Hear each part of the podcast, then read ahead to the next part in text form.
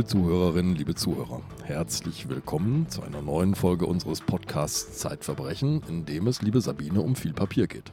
Um viel Papier, aber es geht auch darum, dass es der letzte Podcast in diesem Jahr ist. Der nächste wird im Januar erscheinen, also im nächsten Jahr. Deswegen wollen wir mit diesem Podcast, in dem es um viel Papier geht, aber auch um viel bösen Willen Ja. und viel kriminelle Energie und viel Wahnsinn, also es kommt einiges auf euch zu, wollen wir mit diesem Podcast das Jahr ausklingen lassen. Und es ist ein brandaktueller Fall. Wir haben ihn quasi gerade erst gedruckt. Genau. Und da sind wir auch schon beim Thema. Wie nämlich unsere Hörerinnen und Hörer sicher wissen, stammen alle Kriminalfälle in diesem Podcast aus der Zeit. Also in einem hohen Maße aus der Zeit, mit Ausnahmen, also sehr ausnahmsweise auch aus Zeitverbrechen, aus unserem Kriminalmagazin. Aber im Allgemeinen hat das Kriminalmagazin andere Fälle als die, die wir hier im Podcast erzählen. Und auf unserer Verbrechenseite in der Zeit widmen wir jede Woche uns einem neuen Kriminalfall. Hm, Dieser hier, über den wir jetzt gleich reden, ist sogar in meinem Ressort erschienen. Stimmt, der ist gar Er nicht auf unserer Kriminalseite ein, ja, ja, ja, Er hat erschienen. nämlich einiges mit Wissenschaft zu tun. Aber wenn Sie, liebe Zuhörerinnen, liebe Zuhörer, Lust haben, mal das Magazin Zeitverbrechen oder die Zeit einfach mal vier Wochen lang zu testen, dann besuchen Sie doch die Website abo.zeit.de slash Verbrechen, was auch sonst. Dort finden Sie ein besonderes Angebot, insbesondere für Sie, unsere treuen Zuhörerinnen und Zuhörer. Genau, also ich wiederhole nochmal, für die Zeit und für Zeitverbrechen kann man sich da anmelden für ein Sonderabo. abo.zeit.de Schrägstrich Verbrechen. So, und jetzt geht's los. Na, das geht damit los, dass du unseren Gast vorstellst. So ist es. Unser Gast ist ein ganz besonderer Gast, weil sie die Kriminalreporterin der Zeit ist.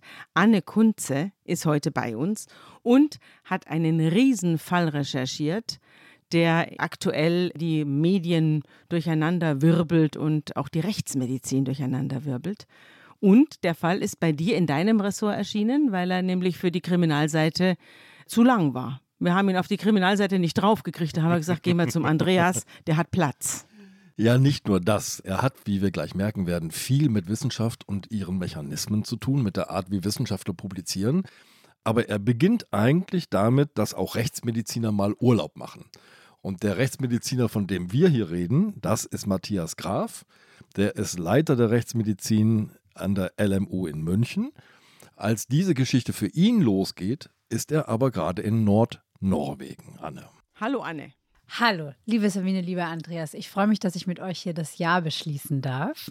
Genau, als der Matthias Graf von dem Vorwurf hört, dass er in seiner Doktorarbeit, die er vor 35 Jahren geschrieben hat, abgeschrieben haben soll, ist er gerade im Sommerurlaub in ganz im Norden Norwegens und hat ähm, In der Hütte, oder? in, das weiß ich jetzt nicht wo genau, aber auf jeden Fall hat er nicht dabei irgendwie keine quasi technischen Geräte bei und vor allem nicht seine Doktorarbeit, die nur auf Papier existiert und die vor 35 Jahren irgendwo ja, erschienen Andreas, ist. Ne? du hast deine Doktorarbeit auch nicht immer unterm Arm, Ja, oder? Kein Wunder, ich habe keine, ehrlich Ach so. gesagt. Da können wir alle froh sein, dass wir keine Doktorarbeiten haben, weil wenn Aber man meine eine hat, Diplomarbeit, die ist 280 Seiten dick und die würde ich nicht überall mit hinschleppen. Ja, meine Jetzt Magisterarbeit weiß ich gar nicht mehr, wo weil die man, ist. man ist, glaube ich, keine Freude, wenn man zum Gegenstand der Plagiatsgutachter, äh, Gutachter, wie sie sich nennen, wird. Also ich bin ganz froh, dass ich keine Doktorarbeit geschrieben habe, muss ich euch sagen. Naja, als wäre man diese Sendung, sieht eher schlecht für die Plagiatsjäger aus als für die Doktoranden. Das stimmt Aber-. Dazu kommen wir noch. Aber erstmal, die Arbeit von Matthias Graf ist so rund um 34, 35 Seiten stark. Ja, gut, das ist für medizinische Doktorarbeiten ja normal, ne? die muss man ja nebenher schreiben und die hat auch noch etliche Abbildungen und einen Anhang und so weiter. Der Text ist 34 Seiten, da hast du recht, aber ich wurde mehrfach darauf hingewiesen, dass es sich um eine normale Textlänge für eine medizinische Doktorarbeit stimmt. handelt. Es tobt in der Wissenschaft ein Kulturkampf darum, was eigentlich eine ehrwürdige Doktorarbeit ist und was nicht. Mhm. Medizinische Doktorarbeiten gelten als verdächtig, weil sie oft so nebenbei geschrieben werden. Gut, weil die Ärzte ja schon parallel arbeiten und wichtige Arbeit an der Gesellschaft Nein, nein, tun. ich will ihn ja durchaus verteidigen, weil Matthias Graf hat sich tatsächlich ins Labor gestellt und hat Untersuchungen angestellt zur Chemotaxis von Fibrosarkomzellen in vitro. In vitro heißt im Reagenzglas oder in der Petrischale. Ich freue mich übrigens besonders, dass wir das jetzt hier zusammen machen. Wir haben echt auch schon einen Text zusammen produziert und du kannst es ohne Versprecher, kannst du solche Sachen sagen wie Codein, Fibrosarkomzelle. Fibro, irgendwas Zellen. Mhm. Sarkomzellen. Das sind da Krebs. Genau. Ja. Hautkrebs. Jetzt erzähl mal, bevor wir jetzt den Fall auseinandernehmen, wie der Herr Graf, was das für ein Mensch ist. Wie alt ist der? Wie sieht der aus? Was ist das für ein Mitbürger? Herr Graf ist 62 Jahre alt und ist Institutsleiter am Institut für Rechtsmedizin an der Ludwig-Maximilians-Universität in München. Er ist ein renommierter Forensiker, 130 Leute arbeiten für ihn. Ich habe ihn erlebt als relativ zurückhaltenden und vielleicht könnte man auch sagen fast scheuen Menschen, der wirklich seine Arbeit und nicht sich selbst in den Vordergrund stellt. Und wir haben lange miteinander gesprochen und auch das, was er sozusagen in seiner ganzen Zurückhaltung gesagt hat, ist trotzdem klar geworden, dass diese Zeit, in der er des Plagiats verdächtigt wurde, wirklich eine schwere Zeit für ihn war. Also er hat dann, hat er mir erzählt, Kontakt aufgenommen zu seinem Co-Doktoranden und zu seinem damaligen Doktorvater und hat die nochmal gefragt, wie die das in Erinnerung haben. Aber alle waren sich schnell einig, dass da kein Fehler passiert sein kann. Insbesondere, weil, wie du schon gesagt hast, Andreas, sie diese Messungen ja genuin selbst durchgeführt haben. Und Herr Graf mir dann auch erzählt hat, er habe eben nächtelang, tagelang, wochenendelang im Labor dafür gestanden. Jetzt sitzt er da in Nordnorwegen, hat seine Doktorarbeit nicht dabei und jetzt wird ihm vorgeworfen, die sei vollständig abgeschrieben. Wo und bei wem denn und wer erhebt diesen Vorwurf? Also das klingt wie ein unfassbar spektakulärer Fall, nämlich danach, als habe er fast seine gesamte Doktorarbeit und die Abbildungen und die Literatur abgeschrieben von einem Sammelband, der wenige Jahre vor der Doktorarbeit, und zwar Anfang der 80er Jahre, in Rumänien erschienen sein soll, in englischer Sprache. Und dieser Sammelband, deswegen dachten auch am Anfang auch sogar, wir haben es nicht geschrieben, aber es gibt auch viele Kolleginnen und Kollegen, die es geschrieben haben, Süddeutsche Spiegel und so weiter, dass das eine Fälschung sein muss, weil dieser Sammelband hat 367 Seiten, 13 Beiträge und es sah alles so aus wie halt ein Werk, was irgendwo verschüttet liegt und wo dann jemand die gesamte Doktorarbeit quasi abgekupfert hat. Ja, es muss ja auch damals hinter dem eisernen Vorhang gelegen haben. Genau. Wie kommt denn ein Sammelband in englischer Sprache nach Rumänien und hinter den eisernen Vorhang? Und was sind da für wissenschaftliche Erkenntnisse drin, die man im Westen abschreiben könnte? Ich glaube, du sprichst einen ganz wichtigen Punkt an. Und zwar, damals sind ganz viele Werke von der ehemaligen DDR und auch vom Ostblock quasi in Vergessenheit geraten. Bei diesem Sammelband ist aber nochmal besonders, weil der halt nirgendwo auffindbar war, in keiner Bibliothek, in keinem Institut. Das ist ein rechtsmedizinischer Sammelband. Geht es da um rechtsmedizinische Fragen? Nein, es geht um Colchicin. Das ist das Gift einer Pflanze der Herbstzeitlosen. Dieser Sammelband spielt ganz und gar in der Welt der Chemie. Ah, ist also ein chemischer, wissenschaftlicher Sammelband. Genau. Und welche Autoren haben darin veröffentlicht? Verschiedene Autoren, also rumänische Autoren.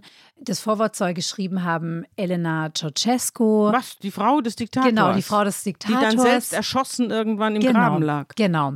Und dann gibt es das besonders auffällige Kapitel 13. Das soll von einem Herrn Moldoviano verfasst worden sein. Und nach diesem wird jetzt noch gefahndet. Aber verschiedene rumänische Autorinnen und Autoren sollen diesen Sammelband verfasst haben. Die sind dummerweise alle verstorben inzwischen. Ja.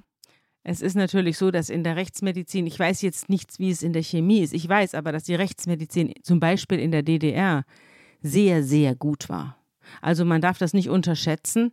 Die Rechtsmediziner aus der DDR, zum Beispiel Herr Prokop aus Ostberlin wurde zum Teil als Obergutachter im Westen bestellt, wenn es dort strittige Fälle in großen Kriminalfällen gab, wo sich zwei rechtsmedizinische Institute nicht einigen konnten. Also die Rechtsmedizin im Osten hat einen sehr guten Ruf, was auch daran lag, dass in Diktaturen eben maximal obduziert wird. Also die ah, okay. äh, werden auch aus Gesundheits- und Hygienegründen alle möglichen Leute aufgeschnitten. Die haben eine irre Obduktionsrate und dadurch eine sehr große Erfahrung. Das gilt auch für andere Fachgebiete. Also es ist nicht so, dass der eiserne Vorhang sozusagen zwischen extrem guter und extrem schlechter Wissenschaft getrennt Ja. hat. Also das, was wir hier vor uns liegen haben, ich habe ein Bild dieses Sammelbandes in quietschendem Rot mit so einer leicht technisch anmutenden Schrift vorne drauf. Colchicin, A Hundred Years of Research ist also offenbar eine Festschrift. Entstanden soll das Ganze sein aus einem Symposium, wo Wissenschaftler zusammengekommen sind und sich gegenseitig was erzählt haben. Was ist der Stand meiner Forschung, deiner Forschung? Und dann schreiben wir diese Aufsätze zusammen und binden ein Buch daraus. Das ist ja üblich. Das ist üblich und das ist so für wissenschaftliche Publikationen eigentlich eher so unterste Kante, was den Wert dieser Publikationen angeht. ne? Also da hat jetzt So ein Kongressband. so ein ne? Kongressband, genau. Und der wird jetzt unserem Matthias Graf zum Verhängnis, denn seine 34 Seiten soll er da komplett abgekupfert haben. Nun ist deine Doktorarbeit auf Deutsch geschrieben und hier ist sie auf Englisch erschienen. Genau, sie ist auf Englisch erschienen und sie umfasst eben jenes Kapitel 13, wo sie fast komplett übertragen ist, also fast wörtlich übertragen ist. Und was besonders ist, auch die Abbildungen sind übertragen. Sie sind allerdings grafisch etwas anders dargestellt. Also wenn man es liest, dann sieht es so aus, als habe hier jemand in dem Sammelband deutlich mehr Literatur gelesen und deutlich genauere Messungen veranstaltet. Also es wirkt wie jemand war intellektuell jedenfalls dem damaligen Doktoranden Graf überlegen. Wie geht's weiter? Er steht also da in Ja. Nordnorwegen in irgendeiner Holzhütte, stelle ich ihn mir vor. Mhm. Fuchs und Elch schauen vorbei und er sucht nach einem WLAN. Und Genau. jetzt ist das die Situation. Inzwischen, während er dort oben zwischen den Eisbären sitzt, wird hier unten sein Ruf zertrümmert. Genau. In München. Wie geht's weiter? Genau. Also der Ruf wird zertrümmert. Es ist so, dass verschiedene Zeitungen berichten. Dann gibt es auch Kollegen, die schon sich fragen öffentlich, wann räumt er hier seinen Chefsessel. Und dann prüft die Universität Hamburg, an der der Herr Graf promoviert wurde, sozusagen den Fall und findet Folgendes heraus. Vielleicht muss ich vorher noch sagen, dass ein angeschlagener Chef einer Rechtsmedizin auch vor Gericht nichts mehr viel taugt. Oh ja, das, Das stimmt. ist für ihn eine schreckliche Situation, denn die Rechtsmediziner müssen ja regelmäßig auftreten bei großen Strafprozessen, bei Mordprozessen vor allem natürlich, wenn es Tote gibt und dort ihre Erkundung der Leiche vortragen.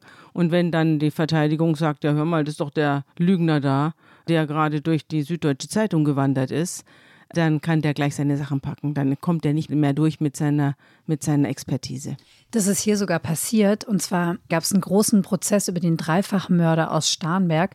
Und da haben die Verteidiger des Mörders gesagt, die Gutachten, die aus der Rechtsmedizin München kommen, sind hier nichts mehr wert. Das ist ein Plagiator. Wir können diese Gutachten nicht mehr nehmen. Diese Beweisanträge wurden abgelehnt vor Gericht. Aber man kann sich ja vorstellen, dass das einfach einiges an Tumult erzeugt, abseits der eigentlichen Sache. Erheblichen Stress. Die LMU München, die ist nicht zuständig jetzt für diesen Fall, sondern die hat der Zuständigkeit halber die Uni Hamburg Genau. angerufen, denn diese Doktorarbeit ist hier am UKE, am Universitätsklinikum Eppendorf verfasst worden. Genau, und die Uni Hamburg schaltet die Ombudsstelle ein, die den Fall prüft und die stellt ziemlich schnell fest, was den Plagiatsjägern entgangen ist, nämlich dass nicht die Doktorarbeit des Herrn Professor Graf eine Fälschung ist, sondern dass eben jener Sammelband, Andreas, den du hier vor dir liegen hast, auf den ich zeige, eine Fälschung ist. Der ganze Band ist Der gefälscht. ganze Band. Und das ist spektakulär. Da hat sich jemand richtig Das ist Arbeit gemacht. Unfassbar. Jemand hat sich die Arbeit gemacht, die komplette Dissertation von Herrn Graf und die Abbildungen, deswegen betonen wir das immer so, ins Englische zu übertragen und noch weitere zwölf Beiträge zusammenzuschustern, irgendwie zusammenzuschreiben, ins Englische zu übersetzen und zu irgendeinem Werk zusammenzufassen, das einigermaßen Sinn ergibt und das eben alles um diesen Stoff der Herbstzeitlosen, um dieses Pflanzengift kreist Colchicin. Sag mal, wie kam die Sache raus? Also du hast gesagt, er erfährt im Norden Norwegens davon, aber es muss ja irgendjemand irgendwo losgetreten haben. Also es war so, dass im Frühjahr 2022 zwei Plagiatsjäger, nämlich Stefan Weber und Martin Heidingsfelder, Sind die bekannt? die sind sehr bekannt. Allerdings. Ja. Allerdings. Kurz zum Hintergrund. Ähm, Ja, also Martin Heidingsfelder war schon dabei, als Gutenberg seines Großplagiats überführt Also wurde. der, ehemalige, Der der ehemalige Bundesverteidigungsminister, muss man ehemalige vielleicht inzwischen genau. für die Jugend hier, die uns zuhört, sagen. Demnächst Fernsehmoderator. Mhm. Genau. Da war er schon dabei und aus Gutenplug Wiki, so hieß die Gruppe, die sich damals zusammengetan hat, um die ganzen Stellen nachzuweisen, wurde dann später Vroniplug. Vroniplug ist so benannt. Vroniplug Wiki, das ist nämlich ganz feine Diskussion, in die ich leider eingestiegen Wiki. bin. Genau. Du weißt auch, wer Vroni ist, oder? Veronika Sass, die Tochter des ehemaligen bayerischen Ministerpräsidenten Edmund Stoiber.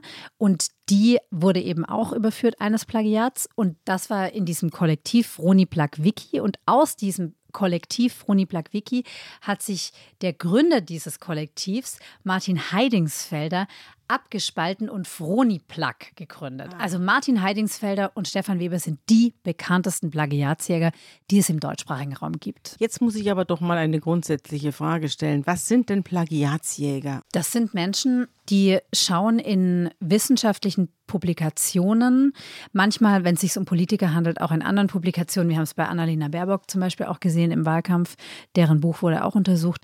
Die schauen aber vornehmlich in wissenschaftlichen Publikationen nach Fälschungen, nach Schummeleien. Viele arbeiten ohne Auftrag und gucken sich einfach an, wer könnte was gemacht haben. Und viele arbeiten auch ohne Bezahlung, zum Beispiel das Kollektiv von Froni Black Wiki. Aber Martin Heidingsfelder und Stefan Weber nehmen Geld für ihre Arbeit und jeder Mensch, auch du und ich, können denen sagen, ich zahle ihnen jetzt das und das. Also zum Beispiel Herr Heidingsfelder verlangt 300 Euro pro Stunde. Das musst du bezahlen. Und dann kannst Wenn du was willst. Wenn du ihm. willst, dass eine Doktorarbeit von XYZ mhm. geprüft wird. Mhm. Also ich gehe jetzt hin und sage, ich möchte jetzt mal wissen, was der Sendker so verfasst hat, als er noch jugendfrisch an der Uni rumsaß. Genau. Und dann gebe ich ihm die Diplomarbeit oder ich sage ihm nur, schaut mal dem Sendker auf die Finger. Und dann gehen die das durch und sagen hinterher, ja, öh, wir haben nichts gefunden. Aber zahlen müssen sie trotzdem. Genau, es kostet mhm. eine Menge Geld. Und was ganz interessant ist jetzt an diesem Fall, ich habe mich sowohl mit Herrn Heidingsfelder als auch mit Herrn Weber über den Fall unterhalten. Und vielleicht können wir uns einmal anhören, was Herr Weber, eben einer der Plagiatsjäger, beide wurden gleichzeitig beauftragt vom selben Auftraggeber, dessen Identität sie bis heute geheim halten. Und beide haben interessante Dinge herausgefunden. Vielleicht können wir uns einmal den Herrn Weber anhören, was ja. er selber sagt. Ich habe ihn gefragt, ob das normal ist, dass er schon sozusagen ein vorgeprüftes Dokument bekommt. Also nicht nur die Doktorarbeit oder nicht nur den Auftrag, sondern schon eine Vorprüfung. Ähm, das ist gar nicht einmal so unüblich. Also das heißt, ein Kunde, der, wie soll ich sagen, sehr proaktiv ist ja, und die Sache selber in die Hand genommen hat schon, ist per se für mich nicht verdächtig. Das okay. kommt in der Tat immer wieder vor. Weil nämlich der Auftraggeber äh, das Gesamtpaket, das wir ihm angeboten haben, gar nicht buchen wollte, weil er auf dem Standpunkt stand, ich habe es Plagiat quasi eh schon nachgewiesen. Ja? Genau, ich brauche nur noch eine Bestätigung. Und alles das, was wir darüber hinaus machen. Ich habe zum Beispiel auch vorgeschlagen, dem Auftraggeber, äh, dass wir in der Tat vor Ort ermitteln, ob dieses Symposium stattgefunden hat. Also diese Module waren drinnen, nur die hat der Auftraggeber nicht in Auftrag gegeben. Ja? Also der Auftraggeber hat nur also gebucht, so nannte es auch, das Basispaket der Plagiatsprüfung. Da gibt es also Pakete, die man buchen kann, um andere Leute in Bedrängnis zu bringen, oder? Genau. Man kann da das Basispaket buchen und dann kann man aber auch weitergehende Forschungen beauftragen, wie zum Beispiel hier haben Sie oder hat zumindest Herr Weber angeboten, dass er vor Ort recherchiert, ob dieses Symposium Anfang der 80er in Rumänien überhaupt stattgefunden hat. Das wollte der mysteriöse Auftraggeber aber nicht. Aus ah. gutem Grund, darauf werden wir noch kommen. Aber interessant ist tatsächlich, wenn du dir diese Plagiatsszene anguckst, diese Plagiatsjägerszene, die hat natürlich damit zu tun, dass auf der Gegenseite, also auf der Produktionsseite von Doktorarbeiten, natürlich so manches schiefläuft. Da gibt es so Menschen, die wollen unbedingt, obwohl sie längst im Beruf stehen, noch einen Doktortitel. Dann suchen die sich einen Doktorvater oder eine Doktormutter und dann wird was vereinbart und dann wird nebenbei und am Wochenende dann was zusammengeschustert. Und oft gibt es dann Übernahmen aus anderen Quellen, da werden Gedanken geklaut oder ganze Textpassagen geklaut.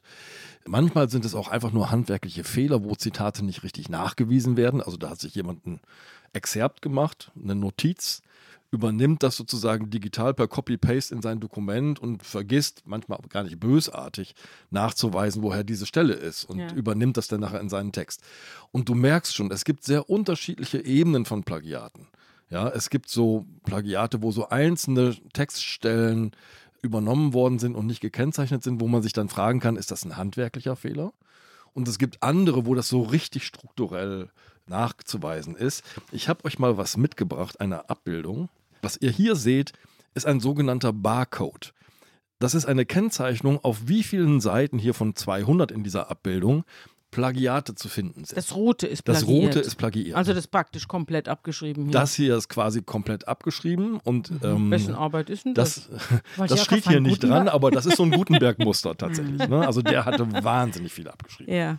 Es gibt eine andere prominente Politikerin, die auch ihren Doktortitel verloren hat. Da war das viel, viel strittiger. Mhm. Ob das auch aus der Zitierkultur ihres Faches entstammt, das war mhm. Annette Schawan. Mhm. Das war ein deutlich geringeres Annette Plagiat. Schawan, Bundesbildungsministerin. Genau. Bis vor einigen Jahren. Ja. Und ihr merkt auch schon an der Auswahl dieser Namen, die Plagiatsjäger hatten es am Anfang vor allem auf politische Prominenz abgesehen. Ja. Weil die stand vor allem im Verdacht, so nebenbei nochmal den Doktor zu machen, während sie oft schon in Brüssel oder sonst wo in politischen Ämtern waren. Wobei ich dazu gerne noch ergänzen würde, dass Herr Heidingsfelder immer noch politische Prominenz vor Augen hat. Also der Heidingsfelder wirkt heute noch wie so ein Jäger, der gerne jemanden erlegen würde. Und je größer der Bock, desto besser für den Herrn Heidingsfelder. Na gut, den hast du ja dann auch getroffen, da kommen wir ja dann drauf. Aber jetzt wollen wir erst mal fragen, wie es mit unserem armen Professor Graf weiterging. Der wurde also jetzt entlastet von der Hamburger Universität, die jetzt seine Doktorarbeit mit dem offenbar zusammengeschummelten angeblichen Sammelband verglichen hat. Genau, und daraufhin ist der Weber, also der andere Plagiatsjäger, zurückgerudert und hat selber angefangen zu recherchieren und hat selber allerhand Fälschungen dann festgestellt, die in diesem Sammelband Im, sind. Im Band. Also der hat sich mhm. jetzt auf einmal für den Herrn Graf verwendet. Genau, der hat sich jetzt auch bei dem Herrn Graf entschuldigt, öffentlich und auch in einer persönlichen E-Mail. Und hat die Seiten gewechselt. Und er hat die Seiten gewechselt, das kann man wirklich so sagen, weil er quasi auf eigene Faust, also ohne bezahlt zu werden dafür, angefangen hat zu recherchieren und beispielsweise herausgefunden hat, dass zwei Schriften in diesem Sammelband erst in den 2000er Jahren eingeführt wurden, 2008 und 2009, dass dieses zentrale Bild der Herbstzeitlosen erst 2004 aufgenommen und dann auf Wikipedia hochgeladen wurde. Also die hatten alles Mögliche zurückdatiert. Genau, zurückdatiert und eben, das hat Andreas vorhin schon angesprochen, alle Wissenschaftler waren zufällig schon verstorben. Ne? Man mhm. kann das alles zurückführen. Und ich habe dann auch den Herrn Weber gefragt, ob ihm das nicht aufgefallen ist, also warum er wirklich diesen Sammelband für echt gehalten hat. Und vielleicht können wir uns nochmal anhören, was er dazu gesagt hat. Ja, interessant. Im Nachhinein sind wir Bügler in solchen Prozessen. Aber ich habe mein real existierendes rotes Exemplar, das jetzt bei der Staatsanwaltschaft München 1 liegt, ja, abgeglichen mit dem PDF des Auftraggebers. Und damit war für mich die Echtheit bewiesen. Punkt. Ich sage es Ihnen äh, mit ganz großer Ehrlichkeit bis zum Tag des E-Mails von der äh, Ombudsstelle oder in Hamburg, ich glaube, das war am 6. Oktober, ähm, bis zum 6. Oktober, bis zu diesem E-Mail, ja, war für mich zu 100 Prozent erwiesen, dass der Herr Graf ein ganz großer Dissertationsbetrüger ist. Ja, also ich sage es ganz klar, ich hatte überhaupt keine Zweifel an der Echtheit des Bandes. Bis zum 6.10.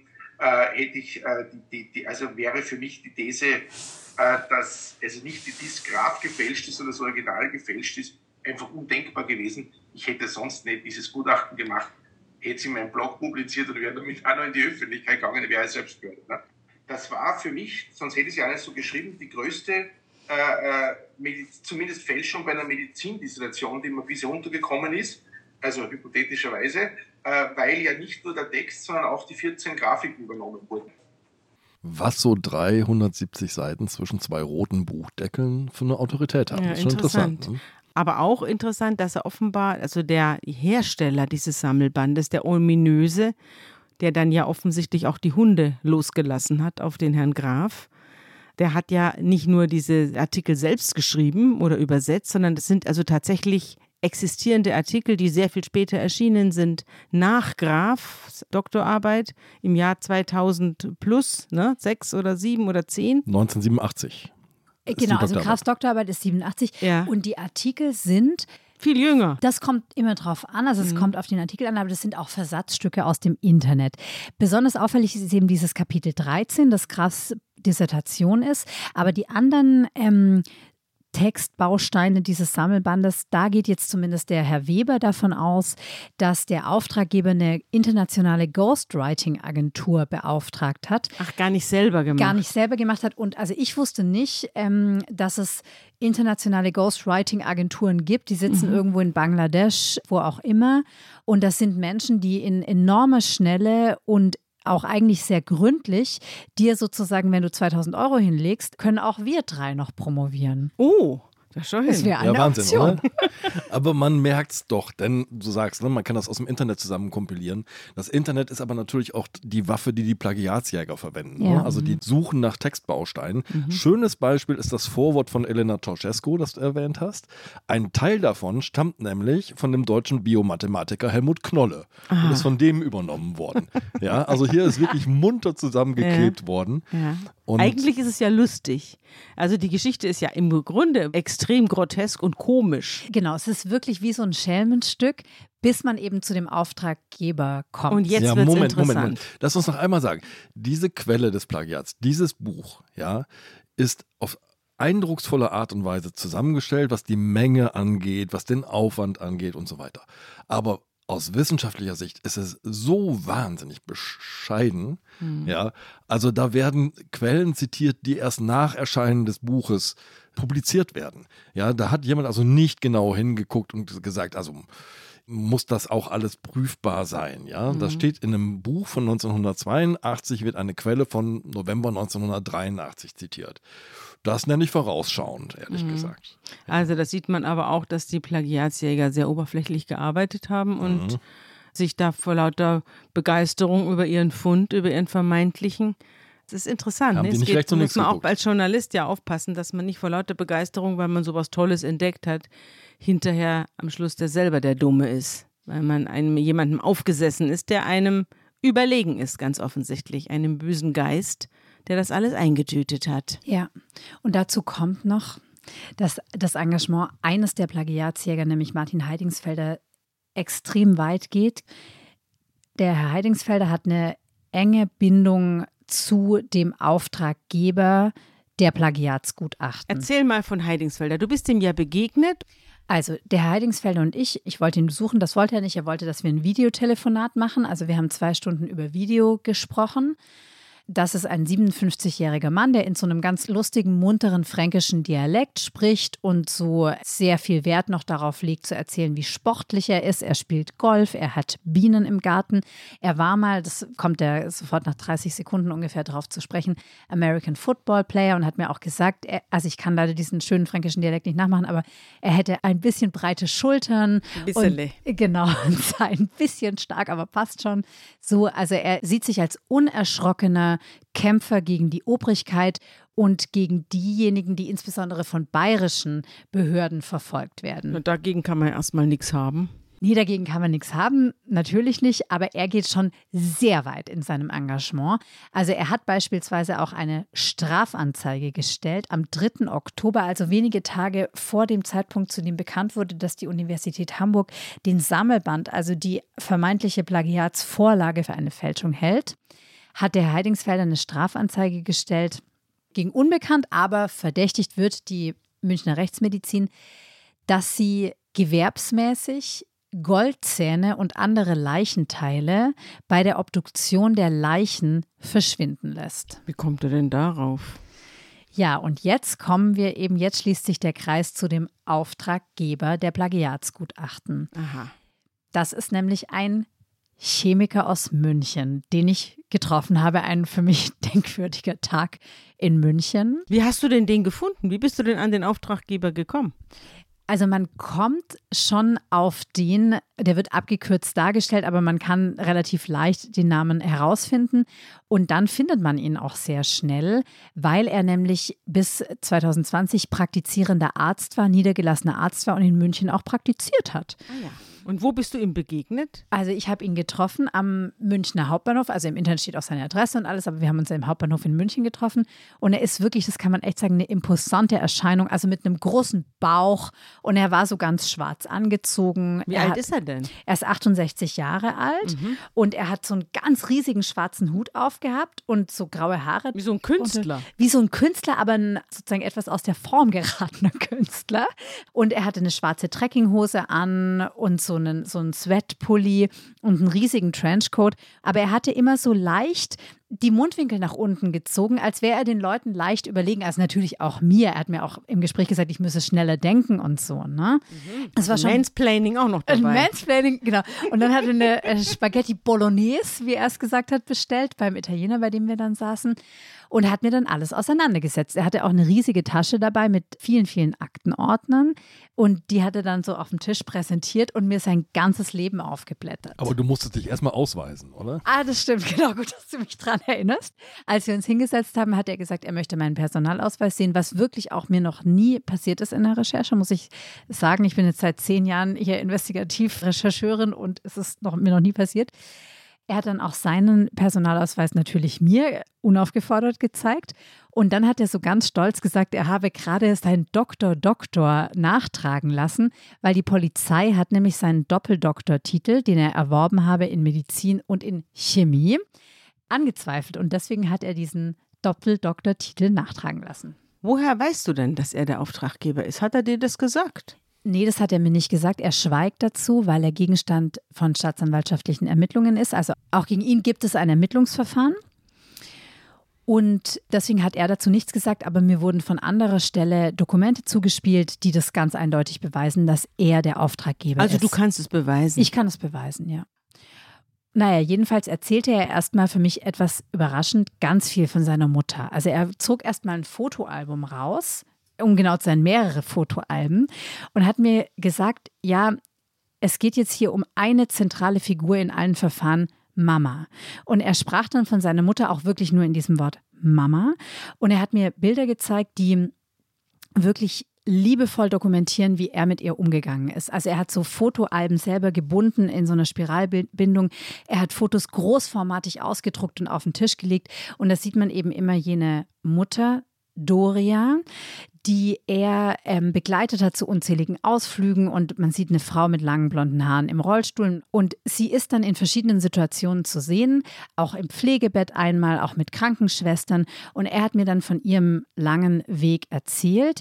Er hat sie gepflegt bis zu ihrem Tod. Sie ist mit 92 Jahren verstorben im am 17. Juni 2020. Und zwar in einem Raum in der Praxis, die der Herr Z selber betrieben hat als niedergelassener Arzt in München. Dort sie ist in der Praxis ihres Sohnes gestorben. Genau, dort hat sie aber auch gelebt. Also in einem, er nannte das Pflegezimmer. Also er hat dort mit ihr im Grunde gewohnt. In der Praxis. Ja. Sodass er immer auch zu ihr eilen konnte, wenn irgendwas genau, war. Genau, er war Tag und Nacht für sie da. Und ich glaube, dass da eine zentrale Rolle auch spielt, dass mit Beginn der Pandemie die Grenzen zugemacht wurden und er zu diesem Zeitpunkt dann nicht mehr auf Pflegekräfte zurückgreifen konnte, die er zuvor aus dem Ausland immer sich besorgt hatte. Und er war sozusagen von, vom Frühjahr 2020 bis zu ihrem Tod alleine mit seiner Mutter und war, glaube ich, einfach auch überfordert mit der Situation, mit der Pflege dieser betagten Dame. Er hat diese Pflege aber auch, das schilderst du, sehr sorgfältig dokumentiert. Er hat so jedes Gramm abgewogen, das die alte Dame zu sich genommen hat äh, und, und, von sich gegeben ja. hat. Er hat mir gesagt, er hätte jedes Gramm Stuhl und Urin, den die Mutter gelassen habe, abgewogen. Und auf meine etwas irritierte Nachfrage hin hat er gesagt, ja, das wird zwar im Krankenhaus nicht gemacht, den Stuhl und den Urin abwiegen, aber er hätte das gemacht, weil er musste wissen, wie viel seine Mutter zu sich genommen hat an Flüssigkeit, weil die Mutter war herzkrank und er wollte ihr Herz nicht überlasten. Also er hat und er hat auch so Fieberkurven von der Mutter gezeichnet, von Hand immer die Kreuze eingetragen. Also es ist irre aufwendig, allein diese Dokumentation, die er freiwillig gemacht hat. Für wen? Für sich. Für sich, mhm. ja. Es gibt eine, eine, wahnsinnig enge Bindung ja offenbar. Extrem. Ähm, und eine sehr spannende, entsetzliche Familiengeschichte, die er dir erzählt hat, denn seine Mutter war in Auschwitz-Birkenau und ist als 17-Jährige aus dem Konzentrationslager geflohen. Angeblich. Genau, äh, ja, angeblich ist das zentrale Stichwort. Er hat das mir gesagt. Und ähm, ich habe das kurz zurückgerechnet und habe dann gesagt, dann muss sie ja noch vor der Befreiung des Lagers geflohen sein. Und ich habe äh, Geschichtswissenschaften studiert und weiß zufällig, dass das äh, schwierig ist, äh, vor der Befreiung von Auschwitz-Birkenau geflohen zu sein. Und habe ihn danach gefragt und habe dann auch gefragt, wie die Mutter ihr jüdisches Leben praktiziert habe und so weiter. Und dazu hat er dann gar nichts mehr gesagt, sondern hat nur gesagt, ja, so hat es die Mama mir erzählt, so hat es Mama mir erzählt. Also darauf hat er sich gar nicht eingelassen, auf diese Nachfragen. Das habe ich dann aber später selber nochmal recherchiert. Dazu kommen wir noch. Ich erzähle das nur vor dem Hintergrund. Jetzt liegt die tote Mutter in der Praxis und äh, was macht Herr Z denn jetzt? Als die Mutter dann gestorben ist, hat er den Bestatter angerufen und gesagt, bitte holen Sie meine Mutter ab. Ähm, ich möchte, dass sie verbrannt wird. Und warten Sie aber bitte 36 Stunden, weil ich möchte mit meiner Mutter zusammen sein, solange es geht. Er hat mir dann gesagt, das war ja schließlich der letzte Abschied. Ich wollte von Mama Abschied nehmen. Und er war aber offenbar so verwirrt, und er hat auch dem Bestatter gesagt, dass er selber den Totenschein ausstellen möchte. Das dürfen ja Ärzte. Das ist natürlich schon ein Hammer, nicht? Dass Ärzte Totenscheine ausstellen, das ist ein, das dürfen sie nicht nur, das müssen sie. Aber dass Ärzte Totenscheine für Verwandte ausstellen, das lässt sie in der Sprache der Rechtsmedizin, und da hatten, das hatten wir auch in diesem Podcast schon, als privilegierte Tätergruppe erscheinen. Also, dass die Ärzte eine privilegierte Tätergruppe sind, die ja, wie auch immer unliebsame oder äh, wie auch immer geartete Personen unter die Erde bringen können, ohne dass jemand nachfragt, das haben wir hier schon häufiger besprochen. Und spielen die 36 Stunden eine besondere Rolle? Ist das irgendwie ein gesetzliches Limit oder was ist das? Ja, ich denke mal, dass es dann auch irgendwann mal unappetitlich wird. Das fängt dann an zu stinken. Ja, also schön ist es nicht, wenn man dann die Leiche da ewig rumliegen hat. Also hier war es aber so, dass wir es zum Glück mit einem Bestatter zu tun hatten, der sehr aufmerksam war und dann die Polizei informiert hat. Und die Polizei hat eine amtliche Leichenbeschauerin geschickt und die hat dann den Totenschein ausgefüllt und die hat dann in diesem Totenschein notiert, dass ihr das Gebaren des Sohnes merkwürdig vorkommt, dass es Manipulationen gibt, dass der, die Mutter sich in einem sehr, sehr schlechten Pflegezustand befindet. Was und heißt Manipulation? Hatte sie blaue Flecken oder Vertrocknungen um den Mund herum, dass jemand das zugehalten haben könnte? Oder Nein, das alles gab nicht. Gab es irgendwelche Hinweise darauf, dass der Sohn ihr was getan hat? Nein, das gab es nicht. Also nicht am, am Leichenkörper erstmal waren da keine Hinweise mhm. festzustellen.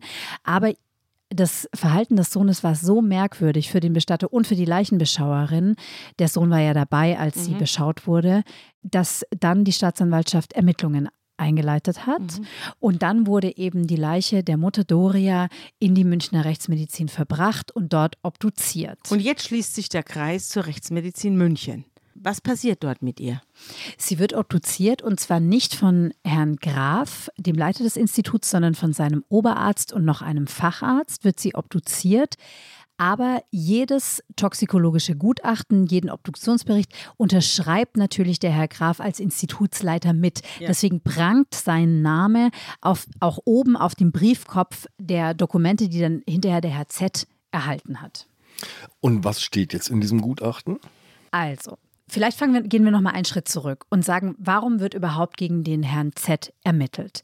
Man nimmt am Anfang an, dass er seine Mutter loswerden wollte und ihr erstmal Insulin gespritzt hat, womit man einen Menschen umbringen kann. Insulin ist ein Stoff, der aus der Bauchspeicheldrüse kommt. Genau. Und dann hat das, so nimmt die Staatsanwaltschaft am Anfang an, hat das nicht funktioniert und der Herr Z soll seiner Mutter dann Glucose gespritzt haben, um die Insulinzufuhr zu vertuschen. Nicht funktioniert heißt, sie hat sehr leiden müssen, oder? Das ist jetzt leider nicht ja. mehr rekonstruierbar, ja. aber auf jeden Fall ist sie nicht gestorben ja. an der Insulininjektion. Und man sieht im Blut der Mutter sieht man noch Reste dieser Glucose. Ne? Man mhm. sieht, sie hat kurz vor ihrem Tod eine, heftige Glucoseinjektion also bekommen. Zucker eine, Zucker, mhm. eine Zuckerzufuhr. Und was man auch findet im Blut der Mutter, Natrium. Und mhm. deswegen nimmt eben die Staatsanwaltschaft an, am Anfang, dass der Herr Z seiner Mutter erst Insulin gespritzt hat, dann hat, ist sie nicht gestorben und dann hat er Natriumchlorid injiziert. Und auch damit kann man einen Menschen umbringen. Das hatten wir hier auch schon, gerade in den ersten Folgen des Podcasts Natriumchlorid-Lösung zur Spurenarmbeseitigung. Werbung. Liebe Hörerinnen und Hörer, Sie möchten das Magazin zum Podcast einmal unverbindlich testen? Dann lassen Sie sich Ihre persönliche Zeitverbrechen-Ausgabe gratis nach Hause liefern. Jetzt bestellen unter www.zeit.de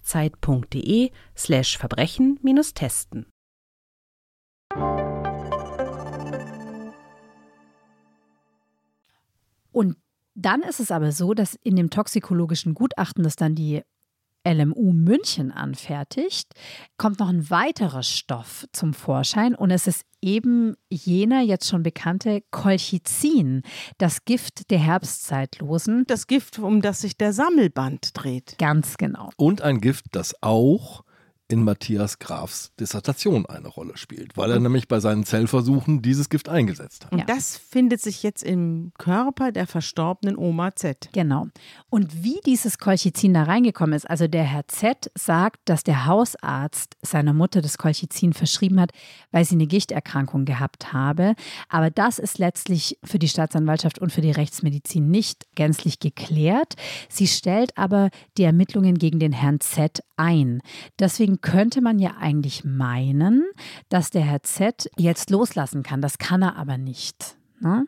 Er beauftragt trotzdem Herrn Weber und Herrn Heidingsfelder mit der Prüfung des Plagiats. Und es steht eben die Frage im Raum, ob er auch derjenige war, der was zu tun hat mit der Fälschung des Sammelbandes. Ja, nun ist die Frage, was, warum hat er denn was gegen den Herrn Graf? Weil der ihm jetzt eine schwere Zeit bereitet hat oder weil er jetzt als Mörder dargestellt wird oder als möglicher Mörder in Betracht kommt oder gegen ihn ermittelt wurde wegen Tötung seiner Mutter oder was steckt dahinter? Ich glaube, dass alle Fragen, die du hier angesprochen hast, in diese Gemengelage reinspielen und vielleicht auch noch was anderes dazu kommen könnte. Und das ist, dass er eben die geliebte Mutter verloren hat und über diesen Verlust überhaupt nicht hinwegkommt und vielleicht auch nicht über die Frage, was er damit zu tun haben könnte. In dem Kontext wird jetzt klar, der Ruf von Matthias Graf soll wirklich nachhaltig zerstört werden. Ihm wird dieses Plagiat vorgeworfen und jetzt kommt noch die Anzeige, du hast sie schon kurz erwähnt, die Anzeige von äh, Heidingsfelder, der sagt, hier die Rechtsmedizin klaut Goldzähne und macht sie zu Geld. Und jetzt liegt dort auf dem Tisch der Münchner Rechtsmedizin die Leiche einer Jüdin aus Auschwitz-Birkenau geflohen und damit ist dieser Goldzahnraub fast so ein Anklang an ein nationalsozialistisches Verbrechen. Genau, es ist ein antisemitisches Motiv. Genau. Ne? Man klaut den Juden die Goldzähne, bevor man sie ins Krematorium führt. Wurde denn der Großmutter Z ein Goldzahn entfernt? Also, der Sohn sagt, dass die Mutter den Goldzahn gehabt habe und dass er aber den Goldzahn nie wieder zurückerhalten habe. Der wurde auch nicht mit dokumentiert und der Herr Graf sagt, dass der Goldzahn nicht mit asserviert wurde. Also die Leiche wurde obduziert und dann, das weißt du ja sehr gut, die Leichenteile werden sozusagen untersucht und am Ende, wenn die das Ermittlungsverfahren abgeschlossen ist, können Angehörige noch die untersuchten Leichenteile bekommen, um sie nachzubestatten. Also hier zum Beispiel hat der Herr Z bekommen den Herzschrittmacher der Mutter und ein bisschen Blut, Gewebeteile, aber nicht eben jenen Goldzahn, äh, den er immer noch haben möchte. Aber man weiß nicht, ob es diesen Goldzahn je gegeben hat. Doch, er hat mir auch äh, Prothesen der Mutter gezeigt. Also den Goldzahn hat die Mutter irgendwann schon gehabt, aber es ist eben völlig unklar, ob er äh, jetzt schon bereits bestattet wurde oder was mit ihm ist. Auf jeden Fall ist dieser Goldzahn, sagt Herr Z, äh, nicht in seinem Besitz. Und er vermutet, dass die Münchner Rechtsmedizin im großen Stil Goldzähne klaut und weiter verkauft im Rahmen eines internationalen Organhandels mit dem Hauptumschlagplatz Balkan. Und die Vermutung dieses gewerbsmäßigen Betruges stellt auch der Plagiatsjäger Heidingsfelder in seiner Das ist ja Strafanzeige. interessant. Der zeigt dann also für den Herrn Genau. Z den Raub von Goldzähnen an. Ja, ganz genau. Also die beiden kennen sich oder sind die Freunde oder was ist da los? Genau, die beiden kennen sich, also kennen sich, glaube ich, auch relativ gut. Also zumindest Herr Z hat mir gegenüber eine enge Bindung äh, durchscheinen lassen zu dem Herrn Heidingsfelder. Er hat auch gesagt, dass er Herrn Heidingsfelder darum gebeten hat, diese Anzeige zu stellen. Und Herr Heidingsfelder, der sich ja einsetzt für die Entrechteten und die Opfer der Münchner Obrigkeiten, der hat diese Anzeige dann eben auch gestellt. Und hat auch gleich dafür gesorgt, dass der Verdacht gegen den Professor Graf unter die Leute kommt. Ganz genau. Es gibt eine Vorgeschichte von Herrn Z. Diese Vorgeschichte ist ähm, ziemlich entlarvend und sie ist sogar in einem sehr anerkannten wissenschaftlichen Journal veröffentlicht worden, nämlich im British Medical Journal. 2010 war das. Anne, erzähl uns diese Geschichte. Ja, in diesem Artikel ist der Herr Z mit vollem Namen aufgeführt. Und er hat dort, das hat er mir gegenüber auch zugegeben, er hat zu jener Zeit in England gearbeitet als Klinikarzt und hat dann diesen Teil, gibt er nicht zu, er möchte keine Stellung nehmen. Aber in diesem Artikel ist beschrieben, wie der Herr Z auch schon mal auffällig geworden ist. Und zwar als Arzt. Diesmal. Als Arzt, mhm. als Klinikarzt. Und zwar ganz kurz nach Beginn hat er Patienten Mittel verschrieben, die sie nicht gebraucht haben, in Dosierungen, die überhaupt keinen Sinn ergeben. Er hat ihnen andere Medikamente verschrieben als die, die sie bislang bekommen haben. Also er ist offenbar völlig außer Rand und Band geraten als Arzt. Und zwar so stark, dass der medizinische Direktor ihn gefragt hat, ob er überhaupt einen Doktortitel hat. Hat er den denn? Oder ist das selbst ein Fall für einen Plagiatsjäger? Nee, das habe ich, hab ich recherchiert. Also die Freie Universität Berlin hat tatsächlich eine Doktorarbeit in Chemie von ihm vorliegen. Und er hat in Berlin auch eine von vier Prüfungen im Medizinstudium abgelegt. Und dann hat er aber an der Universität Wien zu Ende studiert. Und damals brauchte man aber um das äh, Studium zu machen, noch keine Doktorarbeit. Und deswegen hat er zwar keine medizinische Doktorarbeit geschrieben, führt aber den Titel trotzdem zurecht. Deswegen darf er sich so nennen. Mhm. Also er hat, wurde dort virulent durch wirre äh, genau. Medikamentenvergabe. Total. Also er hat Patienten dort geschadet, also 50 Patienten hat er geschadet dadurch. Und er wurde dann natürlich auch gekündigt und hat dann aufgehört, dort zu praktizieren. Aber jetzt wird es spannend, jetzt kommt seine Reaktion darauf. Und die, die zeigt ein Muster. Die zeigt ein Muster. Und zwar hat er dann wiederum den medizinischen Direktor versucht, Schaden nachzuweisen. Er hat gesagt, der hat versucht, Patienten abhängig zu machen mit Codein, also einem Stoff, der sozusagen auch im, im Hustenlöser drin ist, aber der ja. abhängig machen das ist kann. Ein Opiat, ja. Genau, ein Opiat. Und er hat dann auch die Leute, die sich da über ihn beschwert haben, hat er im Internet versucht zu diffamieren. Also hat im Internet Sachen über die publiziert, die nachweislich nicht gestimmt haben. Und mich hat natürlich auch interessiert, ob das stimmt mit der Holocaust-Überlebenden. Ne? Ob die Mutter wirklich aus Auschwitz-Birkenau entkommen sein kann und die den Holocaust überlebt hat.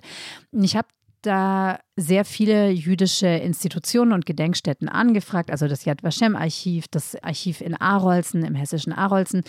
Und die haben einfach noch nie irgendwas von einer Doria Z gehört. Ich weiß auch den Mädchennamen der Mutter. Ich habe natürlich auch unter beiden Namen angefragt, ne, unter dem äh, Namen, unter dem sie gestorben ist und unter dem Namen, unter dem sie geboren wurde. Und noch nie hatte jemand etwas von dieser Doria Z gehört.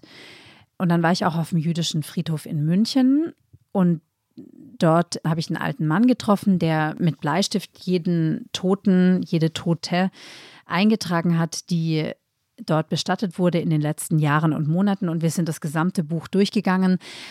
Und es war aber war keine Doria Z dort verzeichnet. Und natürlich muss man als Jude nicht auf dem jüdischen Friedhof begraben werden, das ist klar, aber es ist trotzdem ein Hinweis, dass sie eben in diesem jüdischen Friedhof jedenfalls nicht lag.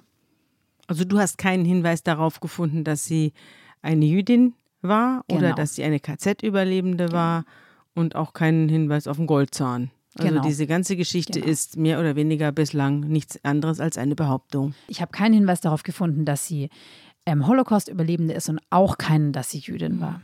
Ja, was für eine Geschichte. Eine sehr eindrucksvolle Recherche, in der es, glaube ich, tatsächlich eine Premiere ist, dass sich ein Täter noch während laufender Ermittlungen, ein mutmaßlicher Täter, während laufender Ermittlungen deinen Fragen gestellt hat. Du hast diese imposante Begegnung sehr eindrucksvoll geschildert, liebe Anne.